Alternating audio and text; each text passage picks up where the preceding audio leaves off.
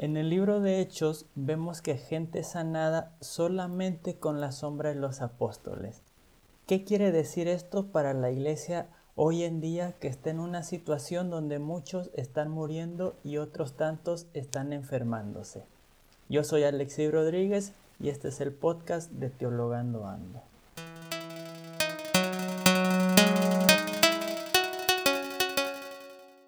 ¿Qué tal amigos de Teologando Ando? Bienvenidos a otro episodio de la serie Hechos, la primera iglesia.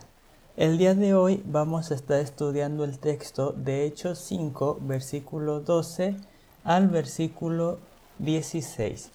Y antes de todo te invito a que si no has visto el video de la previa, vayas ahora mismo a mi página de YouTube, a mi canal de YouTube, Alexei Rodríguez, y lo puedas ver para que te des una idea de por qué he tomado algunas decisiones en esta predicación o para realizar esta predicación.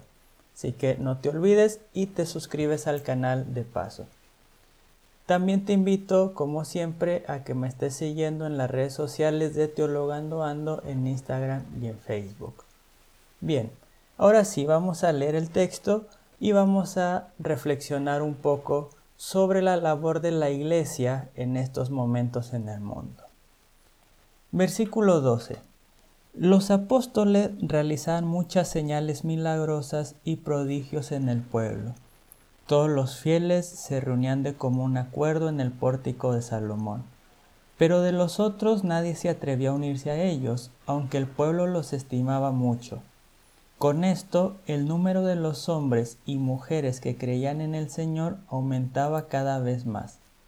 Tanto así que sacaban a los enfermos a las calles en camas y camillas para que cuando Pedro pasara, al menos su sombra cubriera alguno de ellos. Acudía mucha gente aún de las ciudades vecinas a Jerusalén, trayendo enfermos y atormentados por espíritus malos. Todos quedaban sanos. Hasta aquí el texto del día de hoy.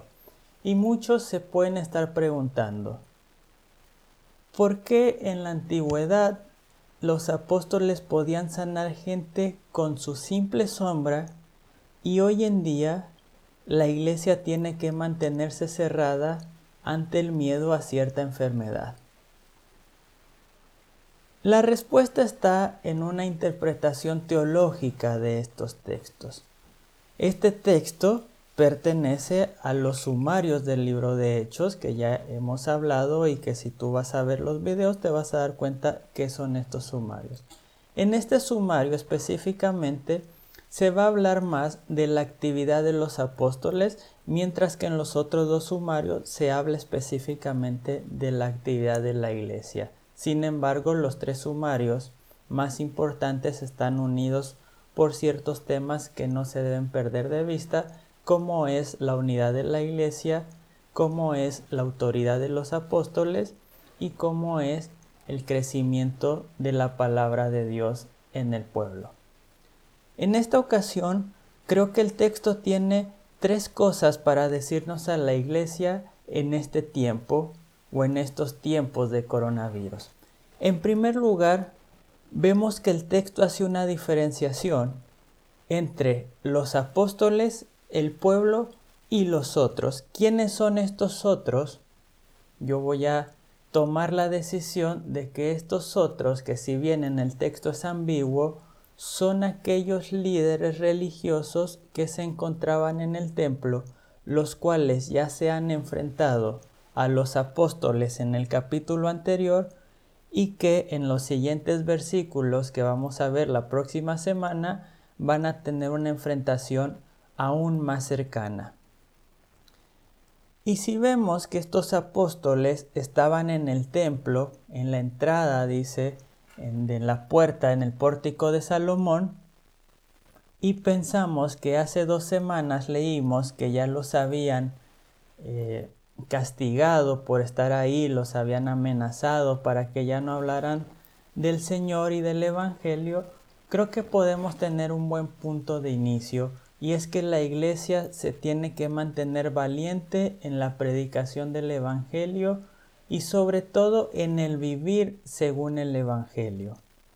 Sin embargo, lo que nos hace pensar este texto es que los enemigos del Evangelio no son todos aquellos que no creen en el mismo, sino que son los líderes, tanto políticos como religiosos, que intentan que la iglesia no pueda vivir y no pueda predicar el mensaje de Jesucristo.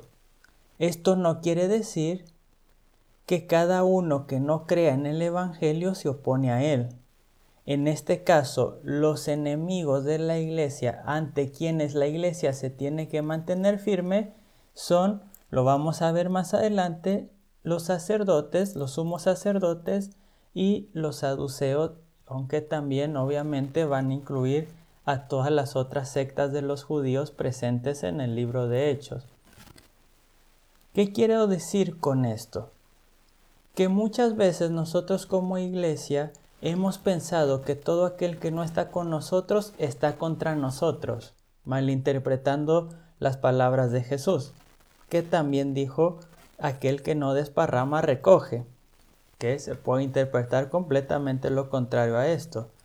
Es decir, no todos los que no son cristianos están constantemente en nuestra contra.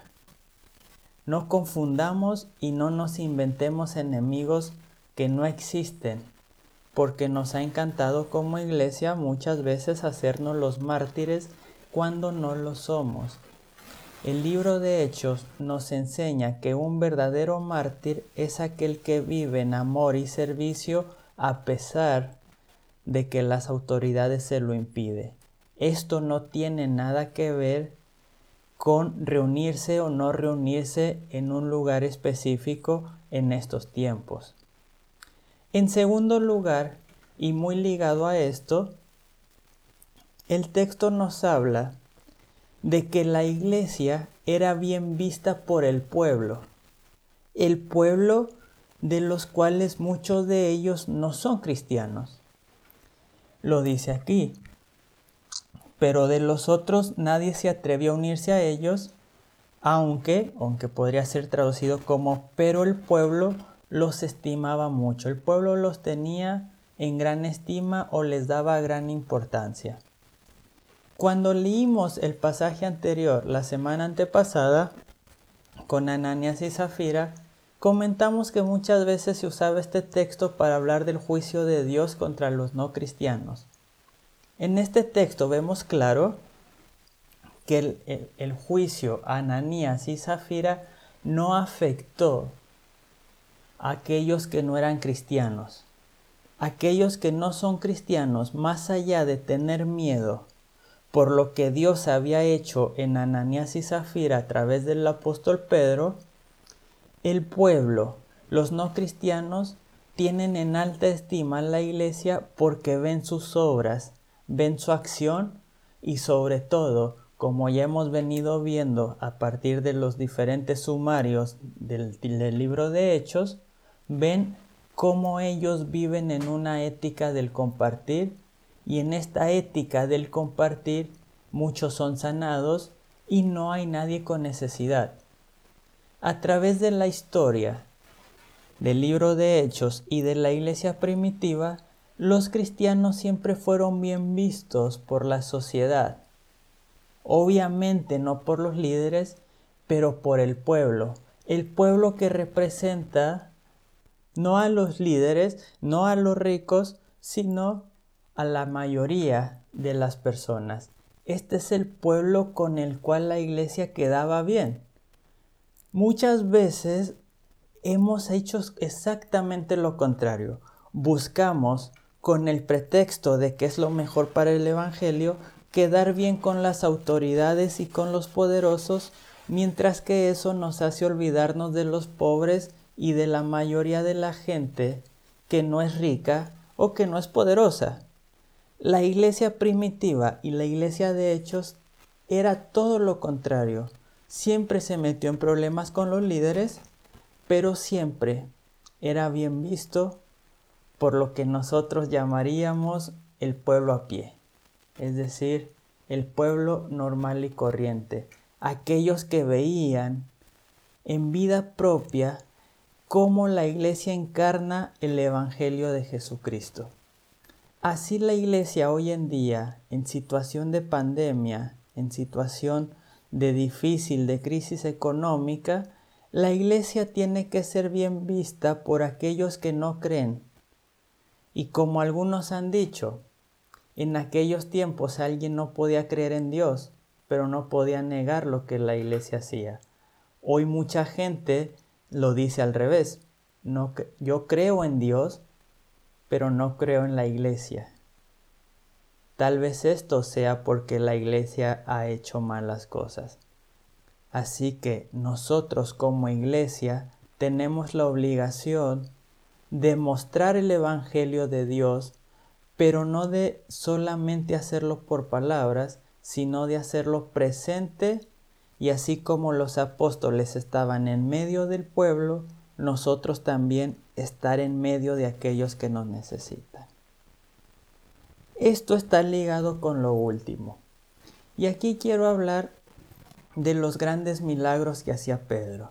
Sé que los apóstoles hacían muchos milagros, pero específicamente se centran en Pedro. Y dice que era tanto su poder que la gente sacaba en camas y camillas para que incluso su sombra pasara sobre ellos y se curaran. Hoy en día pensamos esto como una actitud religiosa, una actitud mágica, de aquellos que buscan milagros, de aquellos que buscan sanidades con cosas que no están prescriptas por el Evangelio. Sin embargo, tenemos que pensarlo teológica y literariamente. Ya hemos dicho que en el libro de, de Hechos se repiten muchas de las cosas que Jesús hace en el libro de Lucas. Y no solamente se repite, sino que se muestra que la iglesia ahora tiene más autoridad o tiene más poder todavía del que Jesús utilizaba en el libro de, de Lucas. Así, mientras en Lucas Jesús tiene que tocar y la gente tiene que ir a tocar incluso el manto de Jesús para ser sano, en Hechos se dice que Pedro podía sanar incluso solamente con la sombra.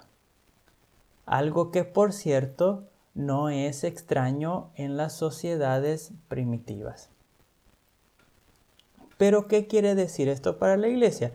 Esto quiere decir que la iglesia está llamada a portarse y a vivir como Jesús vivía. No quiere decir esto que vayamos a ir a predicar, a, decir que vamos a hacer milagros, a decir que vamos a sanar a la gente con nuestra sombra, con nuestro poder, pero quiere decir que vayamos, caminemos y que ahí donde estemos nosotros se manifieste el poder de Jesucristo, el poder que no solo sana, sino el poder que permite a las personas vivir una vida plena. El Evangelio de Jesucristo es un Evangelio que la iglesia tiene que llevar, pero que cuando la iglesia lo lleva la gente es libre y estamos llamados a ser una iglesia que libere a las personas. Es interesante que al final de este texto es la gente de afuera de Jerusalén la que se acerca a la iglesia. Muchas veces cuando hablamos de evangelismo pensamos de la iglesia yendo a la gente. Pero cuando la iglesia está presente en el pueblo y cuando la iglesia tiene buen, buen ánimo entre el pueblo y buena estima entre el pueblo, es el pueblo mismo el que llega y se concentra en la iglesia porque saben que ahí son queridos, saben que ahí son deseados y saben sobre todo que ahí van a encontrar una dignidad que no van a encontrar en muchos otros lados.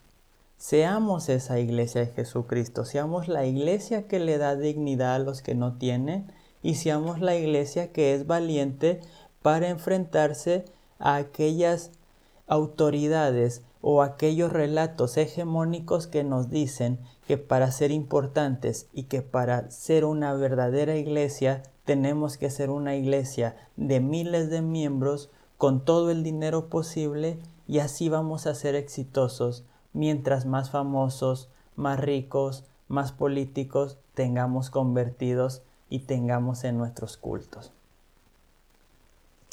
Hechos nos enseña que la iglesia está para el pueblo y el pueblo está también a favor de la iglesia. ¿Cómo se comporta la iglesia en esta pandemia? ¿Cómo nos ve el pueblo a la iglesia cristiana en medio de todo esto? Esto solo depende de nosotros y esperemos que cuando acabe todo esto, la iglesia pueda decir, nos hemos comportado como Jesucristo se portaría. Cuidamos de los débiles, ayudamos a aquellos que no podían tener cosas y sobre todo estuvimos en medio de ellos, aunque no físicamente, pero sí en el espíritu de amor y de servicio y de ayuda mutua. Muchas gracias por escuchar este podcast, este episodio. Los invito a suscribirse si no lo han hecho. También como ya los invité, vayan al canal de YouTube Alexei Rodríguez y a mi blog personal alexirrodriguez.com donde van a encontrar otro tipo de recursos también.